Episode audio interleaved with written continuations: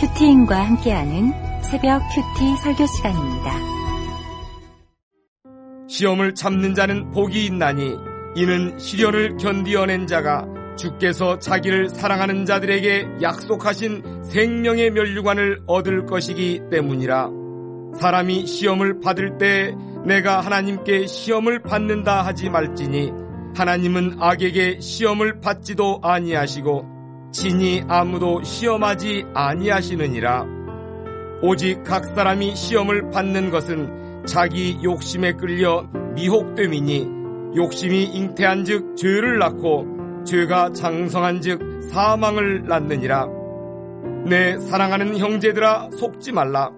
온갖 좋은 은사와 온전한 선물이 다 위로부터 빛들의 아버지께로부터 내려오나니 그는 변함도 없으시고 회전하는 그림자도 없으시니라. 그가 그 피조물 중에 우리로 한 첫 열매가 되게 하시려고 자기의 뜻을 따라 진리의 말씀으로 우리를 낳으셨느니라. 내 사랑하는 형제들아, 너희가 알지니 사람마다 듣기는 속히 하고 말하기는 더디하며 성내기도 더디하라. 사람이 성내는 것이 하나님의 의를 이루지 못함이라. 그러므로 모든 더러운 것과 넘치는 악을 내버리고 너희 영혼을 능히 구원할 바 마음에 심어진 말씀을 온유함으로 받으라. 너희는 말씀을 행하는 자가 되고 듣기만 하여 자신을 속이는 자가 되지 말라. 누구든지 말씀을 듣고 행하지 아니하면 그는 거울로 자기의 생긴 얼굴을 보는 사람과 같아서 제 자신을 보고 가서 그 모습이 어떠했는지를 곧 잊어버리거니와 자유롭게 하는 온전한 율법을 들여다보고 있는 자는 듣고 잊어버리는 자가 아니요 실천하는 자니 이 사람은 그 행하는 일에 복을 받으리라. 누구든지 스스로 경건하다 생각하며 자기 혀를 제갈 물리지 아니하고 자기 마음을 속이면 이 사람의 경건은 헛것이라. 하나님 아버지 앞에서 정결하고 더러움이 없는 경건은 곧 고아와 과부를 그 환란 중에 돌보고 또 자기를 지켜 세속에 물들지 아니하는 그것이니라. QTM에서 마태복음 강의 시리즈 8권이 이제 형형색색 예쁜 보석 같은 색상으로 이렇게 개정판으로 나왔습니다. 그 중에서 이제 마태복음 1권 보이시죠? 예, 큐티하는 자는 복이 있나니 이 책에는 예수님의 계보를 통해서 이제 오시는 그 구속사의 어, 정수가 담겨져 있습니다. 그리고 또 중요한 말씀이 있어요. 무엇일까요? 그 마태복음 5장 산상수훈 팔복의 말씀이 이 1권에 나옵니다. 그래서 이렇게 인사를 한번 해보려고 합니다. 팔복 많이 받으십시오. 예, 예. 오늘 말씀과 이 팔복이 무슨 상관이 있을까 이제 잠시 후에 알게 되실 것입니다. 저는 우리들 교회 외에 팔복 받으시라고 인사하는 교회를 본 적은 없는 것 같아요. 어, 보신 적 있는지 모르겠어요. 그 어떤 성도님이 주일 설교에서 유다의 축복을 받고 예수님의 조상이 되게 해달라 이 기도 제목을 빼달라고 하셨다고 하더라고요. 그 성도님의 마음이 비슷했을 것 같은데 사실 팔복은 참 어려운 저희에게는 참 어려운 말씀입니다. 팔복을 받으라고 하는 그런 권면도 그런데 정말 복음적이고 성경을 아는 성도들은 사실 이게 틀린 말씀이 아니라는 걸 너무 잘 알고 있죠. 그래서 아, 그 인사가 너무나 좋습니다. 이렇게 이야기하는 저는 다른 교회 교인도 보았습니다. 제가 몇 달 전에 그 달리기에 관심을 가지기 시작하면서 제가 1947 보스턴이라고 하는 영화를 우연히 봤어요. 1947, 1947년 보스턴에서 어떤 일이 있었을까요? 예. 그 베를린 올림픽, 그 전에 베를린 올림픽에서 마라톤 손기정 선수가 우승을 했어요. 그 승리의 면류, 이 영화 첫 장면이 그 승리의 면류관 진짜 이제 그 월계수관을 쓰고 선수들이 이렇게 시상대에 올라간 모습으로 영화가 시작합니다. 그런데 잘 아시다시피 손기정 선수가 이제 그 일장기가 그려진 옷을 나뭇잎으로 가리고 또 얼굴을 이렇게 떨구고 시상대에 올라가 있는 모습이 이 영화의 첫 시작입니다. 사실 이 영화는 그 후배인 서윤복이라고 하는 마라토너에 관한 이야기인데 그 먹고 사는 문제 때문에 마라톤에 나갈 형편이 안 되었지만 베를린 마라톤 1등과 3등이었던 손기정 선수, 남윤, 남승용 선수의 뒤를 이어서 이제 마라톤 보스턴에 나가서 보스턴 마라톤에 나가서 좋은 성적을 거두는 그런 이야기입니다. 오늘 말씀이 생명의 면류관이지 않습니까? 그죠? 올림픽에 나가서도 금메달을 따도 영광의 메달이 아닐 수도 있고 또 그 당시 로마 황제가 쓰던 금 면류관, 황금 면류관도 사실 잠시 잠깐뿐인 그런 권력이었을 것입니다. 그래서 오늘 저와 여러분에게 생명의 면류관을 얻을 것이라고 이렇게 말씀하고 있습니다. 생명의 면류관을 얻는 사람은 어떤 사람일까요? 첫 번째, 시험을 참고 시련을 견딘 복이 있는 사람입니다. 12절, 13절, 14절을 제가 읽겠습니다. 시험을 참는 자는 복이 있나니 이는 시련을 견디어낸 자가 주께서 자기를 사랑하는 자들에게 약속하신 생명의 면류관을 얻을 것이기 때문이라. 사람이 시험을 받을 때에 내가 하나님께 시험을 받는다 하지 말지니 하나님은 악에게 시험을 받지도 아니하시고 친히 아무도 시험하지 아니하시느니라. 오직 각 사람이 시험을 받은, 받는 것은 자기 욕심에 끌려 미혹됨이니. 오늘 말씀에 시험이 없는 자가 복이 있다고 하지 않아요. 시련을 요리조리 잘 피해가는 자가 복이 있다고 하지 않습니다. 시험을 참는 자가 복이 있고 시련은 견디는 자가 생명의 면류관을 얻을 것이라고 말씀합니다. 사실 그 앞에 시험과 뒤에 시련은 같은 말이에요. 예, 그런데 뒤에서 이 시련은 앞에 시험이라는 단어를 받아서 그 시험을 그것을 통하여서 인정을 받은 사람이라는 뜻이 있습니다. 어제 그 야고보서 어, 처음 말씀에서 담임 목사님께서 영적 진실성의 결론이 무엇이라고 했죠? 인내라고 하셨거든요. 그러니까 그 인내로 영적 진실성을 보인 사람들이 바로 이 시험 가운데 시련을 견딘 자라고 말하고 있는 것입니다. 그러니까 이 시험은 13절에 하나님께서 하신 것이 아니고 14절에 바로 우리의 욕심, 자기의 욕심에 끌려서 미혹된 것이라고 말씀합니다. 그 우리 욕심 때문에 저와 여러분이 시험이라는 것을 사실 완전히 피해가는 것도 이 세상에서 불가능하고 어쩔 수 없이 시험이 오지만 그 시험으로 인해서 시련을 마땅히 받아서 그것을 마땅한 것으로 여기고 견디어서 그것이 우리에게 영적 훈련이 되고 또 내 욕심이 가지쳐지고 나를 위한 하나님의 구속사가 된다면 그것은 너무나 큰 유익이라고 오늘 말씀하고 있는 것입니다. 그런 자에게 바로 생명의 면류관, 이 생명의 면류관을 받는 복이 있다는 것입니다. 그런데 이 문장을 자세히 들여다보면은 어, 원어에는 이렇게 돼 있어요. 복이 있도다. 이렇게 시작합니다. 복이 있도다. 이러이러한 자는 복이 있도다. 어디서 들어본 구절 아닙니까? 제가 아까 마태복음 5장이 뭐를 이야기했죠? 산상순, 팔복. 예. 이 마태복음 1권에 나오는 그 팔복 중에서 복이 있도다 이러이러한 자는 이 구조와 동일한 구조를 사실은 야고보가 가지고 와서 쓰고 있는 것입니다. 또 이 복이라고 하는 것도 헬라어 마카리오스라고 하는 단어인데 팔복이라는 이 팔복 말씀에서 나온 그 복에 해당하는 말씀입니다. 야고보가 아무리 예수님의 동생이지만 사실 예수님을 처음부터 메시아로 생각했던 것은 아닙니다. 저는 삼형제거든요. 근데 서로 쓰는 말이 달라요. 제가 느끼기에는. 왜냐하면 저는 이제 우리들 교회에 오래 있다 보니까 그럴 수도 있는데 어, 우리들 교회에서 배운 양육받은 그런 어, 말씀을 많이 하죠. 근데 그 말씀을 어, 교회를 다 다니는 저희 형제들이지만 알아들을 때도 있고 알아듣지 못할 때도 있습니다. 그 형제라고 쓸 수 있는 것이 아니라 그리스도 안에 거하고 그를 따라가는 삶을 살 때 사실은 이렇게 예수님이 하시는 것처럼 어, 야고보가 이렇게 어, 스스로 자기를 뭐라고 고백했냐면 어제 주 예수 그리스도의 종 야고보. 내가 형제가 아니고 예수를 주라고 고백하는 그를 따라가는 종이라고 고백하기 때문에 이렇게 말, 말씀할 수 있는 겁니다. 마치 그 마라톤에서 페이스메이커라는 것이 있거든요. 그 사람을 따라가면은 마라톤 초보도 마라톤을 끝까지 완주하는 경우가 있어요. 그 보스턴에서 손기정 같은 코치가 있었고 남승용 같은 그 선수 같은 페이스메이커가 있었기 때문에 서윤복이라는 선수가 우승할 수 있었던 것처럼 저와 여러분도 사실은 따라갈 만한 예수님이 있고 또 신앙의 성배들이 우리 공동체 가운데 있기 때문에 사실 할 수 있는 것들이 있습니다.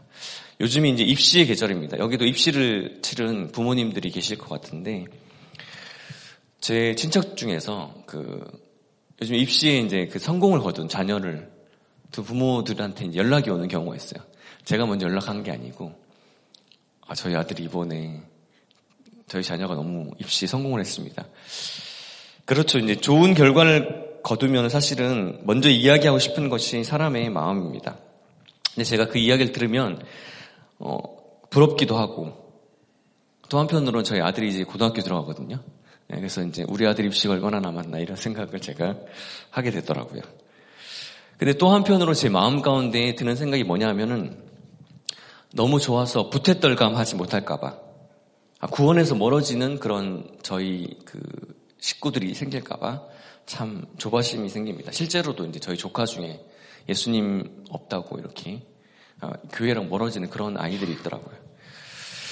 차라리 결과가 좋지 않으면 부태떨감할 기회가 있을 텐데 결과가 너무 좋으면 그 결과에 취해서 겸손해지기도 어렵고 회개할 일도 없다는 생각이 들까봐 걱정이 드는 마음이 어, 들 때가 있습니다.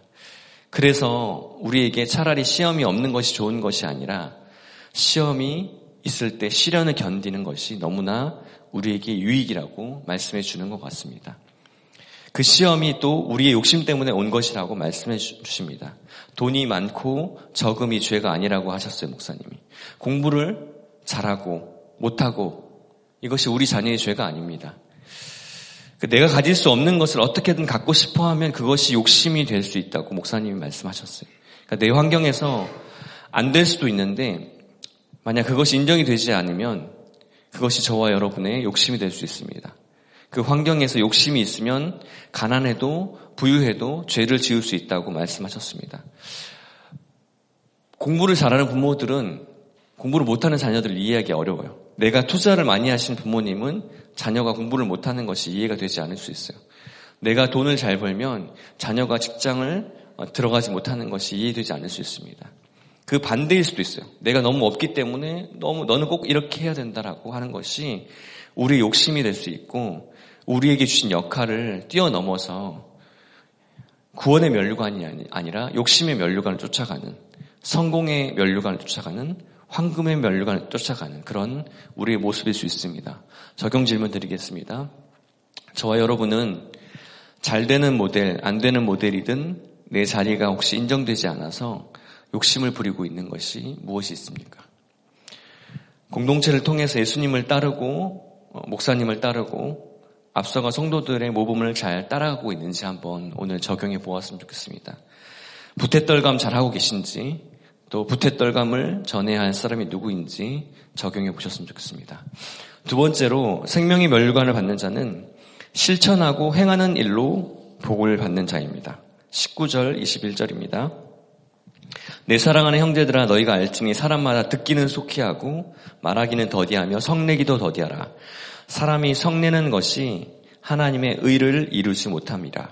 그러므로 모든 더러운 것과 넘치는 악을 버리고 너희 영혼을 능히 구원할 바 마음에 심어진 말씀을 온유함으로 받으라. 저는 이제 여전히 잘 안 되는 부분들이 참 많은데, 어, 예수님을 몰랐다면 제가 공동체가 아니라면 그것을 더 인정하기가 힘들었을 것 같아요. 저는 성을 잘 내는 편입니다. 저희 아버지한테 물려받은 것이기도 한데 오늘 그래서 19절에 듣기는 속히 하고 말하기는 더디하며 성내기도 더디하라고 어, 저에게 말씀해 주시는 것 같아요. 경청을 해야 한다는 거죠. 우리가 어, 말하기가 앞서고 또 성내기를 먼저 하는 이유는 듣지 않기 때문에 또 완고하기 때문이라고 말하고 있는 것입니다. 우리가 그 말씀을 듣고 그 말씀대로 하고자 한 템포 어, 쉬어가면은 사실은 말하고 성내는 것보다 우리가 더 말씀을 잘 잘 적용할 수 있습니다.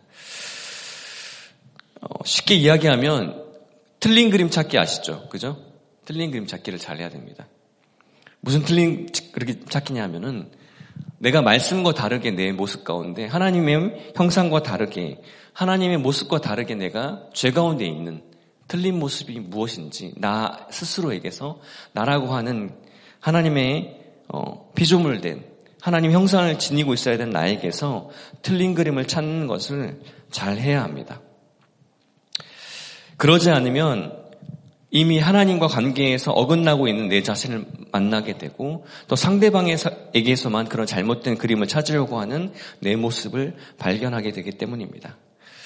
저는 그 아버지가 저한테 엄청 혈기를 많이 부르셨던 것 같아요. 저뿐만 아니라 가족들에게.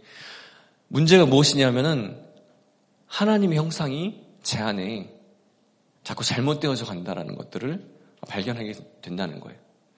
저와 여러분이 자녀에게, 가족들에게 하나님의 모습대로 살아내지 못하고 말하고 성내는 것이 먼저 나가면은 내 주변의 사람들에게 복음을 마땅히 전해야 되는 사람들에게 하나님의 형상을 왜곡하고 있는 우리 모습을 발견해야 한다는 것입니다. 그래서 오늘 말씀으로 온유함을 보이는 것, 그러한 성도들의 모습을 따라가는 것이 저와 여러분들의 몫이고 그렇게 가야 한다고 내 힘으로 할 수 없지만 그렇게 따라가야 한다고 말씀해 주십니다. 22절 25절입니다. 너희는 말씀을 행하는 자가 되고 듣기만 하여 자신을 속이는 자가 되지 말라. 누구든지 말씀을 듣고 행하지 아니하면 그는 거울로 자기의 생긴 얼굴을 보는 사람과 같아서 제 자신을 보고 가서 그 모습이 어떠했는지를 곧 잊어버리거니와 자유롭게 하는 온전한 율법을 들여다보고 있는 자는 듣고 잊어버리는 자가 아니요 실천하는 자니 이 사람은 그 행하는 일에 복을 받으리라. 당시 거울이 어땠냐면 청동 거울이었어요. 지금과 같은 저런 반짝반짝 잘 보이는 거울이 아니라 닦아도 닦아도 겨우 희미하게 보이는 그런 거울이었습니다. 어떻게 봐야 했냐면은 가까이서 이렇게 가까이서 자세히 들여다봐야지 겨우 내 모습이 보이는 내가 혹시 머리가 흥크러졌거나 내 얼굴에 무엇이 묻었으면은 가까이서 자세히 봐야 보이는 것이 바로 이 청동 거울의 특징이었어요. 오늘 이 말씀에서 우리에게 꼭 필요한 것이 무엇이냐면은 좋은 거울이 필요합니다. 그 좋은 거울이 무엇이냐면 온전한 율법, 복음이 좋은 거울일 것입니다. 그리고 그 복음으로 자세히 나를 들여다보고 잊어버리지 않고 바로 가서 적용을 해야 돼요. 저는 잘 잊어버리거든요. 그래서 잘 잊어버리지 않기 위해서 지금 깨닫고 바로 해야 되는 건 바로바로 하려고 하는 그런 적용을 합니다. 우리가 만약에 저 여러분이 거울을 보시고 지금 머리가 막 이상하게 까치집이면 어떻게 하시겠어요? 저는 바로 이렇게 머리를 이렇게 쓰다듬어 내릴 것 같아요. 얼굴에 무엇이 묻었는데 그것을 아, 조금 있다가 고쳐야지 하는 사람은 없습니다. 말씀을 행하는 자가 되려면 내 안에 심겨진 그 말씀에 나를 비추어 보고 그것으로 내가 틀어져 있는 모습이 있다면 바로바로 바로 내가 적용하라는 것이 당연한 어, 일일 것입니다. 그런데 우리는 때론 착각을 해요. 어떤 착각을 하냐면 저와 여러분이 오늘 말씀이 이렇게 저는 전하는 입장이잖아요. 전하는 입장이든 듣는 입장이든 말씀 가운데 우리가 있는 말씀 있는 공동체에 있다 보면은 말씀을 듣고 실천하지 않으면서도 내가 말씀을 듣고 실천하고 있다고 착각하는 말씀을 전하기 때문에 실천하고 있다는 착각을 하고 있다가 있다는 것입니다. 그래서 말씀을 들었을 때 내 자신을 들여다보고 내 자신의 틀린 모습을 찾아야 하고 내 죄를 보는 것이 무엇보다 우선이 되어야 한다는 것입니다. 나의 잘남이 아니라 나의 어떠함이 아니라 나의 잘못됨 하나님의 형상으로부터 잘못된 내 죄를 보아야 한다는 것입니다. 제가 가장 잘 안 되는 게 뭐냐면은 주일 말씀에 엘리사처럼 나를 여기까지 인도해 주셨기 때문에 어, 내가 안 되는 나의 안됨을 불쌍히 여기시고 나를 보게 해주시고 나를 인도해 주셨기 때문에 다른 사람이 안 되는 것들을 보고 애통하며 영안을 열어달라고 기도해야 되는데 저는 어떠냐면은 감정이입이 먼저 되는 스타일이에요. 그래서 부부 목장에 이제 탐방을 가서 막 부부 싸움을 하시는 부부를 보면은 제가 집에 와가지고 어떤 생각이 드냐면 나도 그 부부들처럼 문제가 있는데, 어, 내 아내에게도 이런 문제가 있는데, 나는 왜 여전히 이렇게 싸우려고도 하지 않고, 여전히 이렇게 참고만 있지, 이런 생각이 들어서, 목장 탐방을 갔다 오면 제가 아내랑 싸우고 있는 저의 모습을 어느 순간 보게 되었어요. 그러니까 내 모습 가운데 내 죄를 보는 것이 아니라 여전히 이제 안 되는 것들만 어, 보면서 상대방의 모습을 보면서 어, 그것이 이제 적용이 되지 않는 저의 모습을 보게 될 때가 있습니다.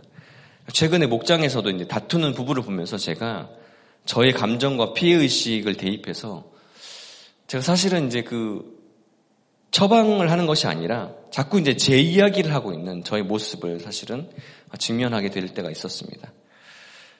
그러면서 이제 주일 말씀에서 그 하셨던 그 애통함이 영안을 열어, 열어달라고 하는 그 기도가 내 피해 의식이 가리면은 영안이 가리워지는 것이구나. 내 감정과 내 피해 의식이 내 죄를 보지 못하게 하는구나라는 생각들을 다시 한번 하게 되었습니다. 적용 질문 드리겠습니다. 속기 듣고 우리는 더디 마라. 여전히 그런 것들이 되지 않는 우리의 모습이 무엇인지 한번 적용해 보시길 바랍니다. 행하지 않고 말만 하면서 적용하고 있다고 저와 여러분이 착각하고 있지 않은지 적용해 보길 원합니다. 그래서 끊임없이 말씀으로 비춰야 되는 내 모습, 나의 잘남과 나의 감정과 피해의식이 아니라 나의 죄, 말씀으로 비춰야 하는 나의 죄가 무엇인지 오늘 다시 한번 깨닫기 원합니다. 마지막 세 번째, 생명의 면류관을 받는 자는 영안으로 고아와 과부를 돌보는 자입니다. 26절, 27절입니다. 누구든지 스스로 경건하다 생각하며 자기 혀를 제갈 물리지 아니하고 자기 마음을 속이면 이 사람의 경건은 헛것이라. 하나님의 아버지 앞에서 정결하고 더러움이 없는 경건은 곧 고아와 과부를 그 환란 중에 돌보고 또 자기를 지켜 세속에 물들지 아니하는 그것이니라. 야고보 사도가 이 편지를 쓸 때는 어떤 상황이었냐면은 1세기 때 많은 교회가 흩어져서 디아스포라라고 하죠. 흩어진 성도들 가운데 고아와 과부도 있었을 것이고 나그네 된 많은 그리스도인들이 있었던 때입니다. 고아와 과부, 나그네의 특징이 무엇입니까? 바로 누군가의 도움이 없이는 이 땅에서 살아가는 것이 너무나 힘든 자들입니다. 단순히 어, 불쌍한 자들을 도와주라는 것이 아니라 우리가 저와 여러분이 고아와 과부, 나그네 되었던 인생이기 때문에 그리스도의 형상을 회복해서 하나님이 우리를 어떻게 어, 다루셨는지, 어떻게 불쌍히 여기셨는지 기억하고 그렇게 육적, 영적으로 고아와 과부와 나그네 된 인생을 돌보는 것이 저와 여러분의 몫이라고 오늘 말씀하고 있습니다. 그러기 위해서는 혀를 제갈 물리지 아니하면 되지 않습니다. 혀를 제갈 물리지 아니한다는 것은 무엇이냐 하면은 혀의 주인 되어 주신 우리의 우리의 삶의 주인 되어 주신 하나님의 뜻. 나 자신을 돌아보는 것이 아니라 나의 죄를 보는 것이 아니라 다른 사람을 비판하고 다른 사람의 흠을 보는 그런 것이 그런 혀가 아니라 하나님께서 나에게 원하시는 것 그것이 무엇인지로 나아가는 사람. 하나님의 뜻대로 하나님의 형상을 회복하는 자로서 사는 것이 진정한 경건한 자라고 말씀해 주십니다. 그리고 또한 고아와 과부 저는 이게 연말 연시기 때문에 육적 고아와 가부만 생각 했었던 것 같아요. 그런데 오늘 잘 생각해 보면 저와 여러분이 하나님 하나님이 아버지 되지 못하고 우리가 그리스도의 신부가 되지 못하면 이 땅에서 영적 고아와 가부로밖에 살 수 없었던 인생이었던 것을 기억하라고 오늘 말씀해 주시는 것 같습니다. 여러분과 저의 목장을 돌아보세요. 주변을 돌아보세요. 그러면 이런 영적 고아와 과부된 인생이 너무나 많다는 것을 알 수 있을 것입니다. 그래서 저희 목장을 봐도 이런 경우가 있어요. 한쪽은 피해자, 한쪽은 가해자. 서로가 피해자, 가해자가 되어서 정말 거기서 나오지 못하는 저의 모습, 다투는 부분만 봐도 여전히 제가 피해자인 것처럼 그 피해의식에 사로잡히는 저의 모습을 볼 때가 있습니다. 세속사의 기준으로 보면은 여전히 우리가 보이지 않는 것들이 있습니다. 그래서 오늘 다시 한번 구속사의 영안을 가지고 서로를 향하여서 이 땅에서 고아와 과부를 살 수밖에 없는 연약한 인생인 우리를 돌보고 말씀으로 적용하는 하루가 되라고 오늘 이 말씀을 통해서 저와 여러분을 찾아주신 것이 아닌가라는 생각을 하게 됩니다. 마지막 적용 질문입니다. 영적으로 저와 여러분 여전히 고아와 과부로 살고 있지는 않으십니까?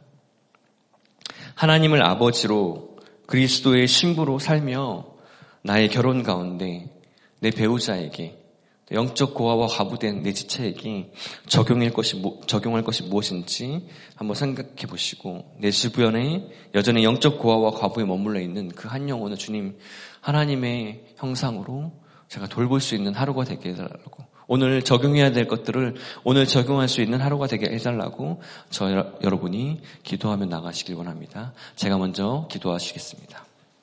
하나님, 오늘 내게 온 시험과 시련의 사건이 저희 욕심 때문에 온 것이기 때문에 하나님 핑계할 것이 없다고 다시 한번 말씀으로 깨닫게 해주시니 감사를 드립니다. 내 삶의 결론으로 온 것이라도 주님 이것을 핑계하지 않고 나와 내 가족, 지체들의 구원을 위해서 시련을 잘 견디면 내 욕심을, 내 욕심의 면류관을 쫓고 내 성공의 면류관, 황금의 면류관을 쫓아가는 인생이 아닌 생명의 면류관을 받는 인생이 된다고 하시니 그 말씀을 저와 우리 성도들에게 주님 하나님의 나를 향한 음성으로 듣고 따라가는 오늘 하루가 되게 하여 주시옵소서.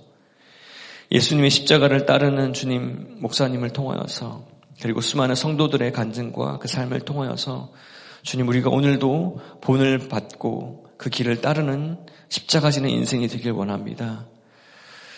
나의 상처와 피의식에 허적되는 인생이 아니라 하나님 저와 오늘 말씀을 듣는 모든 성도들에게 누군가에게, 내 자녀에게, 내 지체에게 그런 본이 되어지는 하나님 십자가를 따르는 그런 본이 되어지는 인생으로 사는 저와 우리 모두 성도님들의 삶이 될 수 있도록 주 역사하여 주시옵소서. 그래서 여전히 말로만 적용한다고 착각하고 내 자신을 돌보지 못하는 나를 발견하고 주님 나의 죄와 연약함을 고백하며 하나님 오늘 다시 한번 회개하며 나아가는 저와 성도들이 되게 하여 주시옵소서. 그래서 여러 사건을 허락하시고 그것을 통해서 영안을 열어주시는 또한 나를 통하여서 내가 영적 과부와 고아된 인생이었는데 불쌍히 여겨주신 주님 때문에 내 가족과 지체를 영적인 시각으로 영안으로 보며 애통하는 우리가 될 수 있도록 주님 역사하여 주시옵소서. 연말연시에 많은 일들이 있습니다. 주님 무엇보다 우리 가운데 하나님 말씀으로 심기운 하나님의 심령이 있는 저 우리 성도들이 되게 하여 주시고 구속사의 가치관으로 주님 그것이 나를 통해 흘러 흘러 많은 사람들에게 이 땅에 팔복을 전하고 또 나를 통하여서 많은 이들이 축복을 누리는 나라가 되게 해주시고 우리 교회와 이 땅의 수많은 교회와 가정이 주님 구원되어지는 그런 적용이 있는 오늘 하루의 삶이 될 수 있도록 주님 역사하여 주시옵소서 감사드리며 우리 구주 예수 그리스도 이름으로 기도드리옵나이다. 아멘. 각자의 기도와 중보 기도를 가지고 계속 기도하시겠습니다.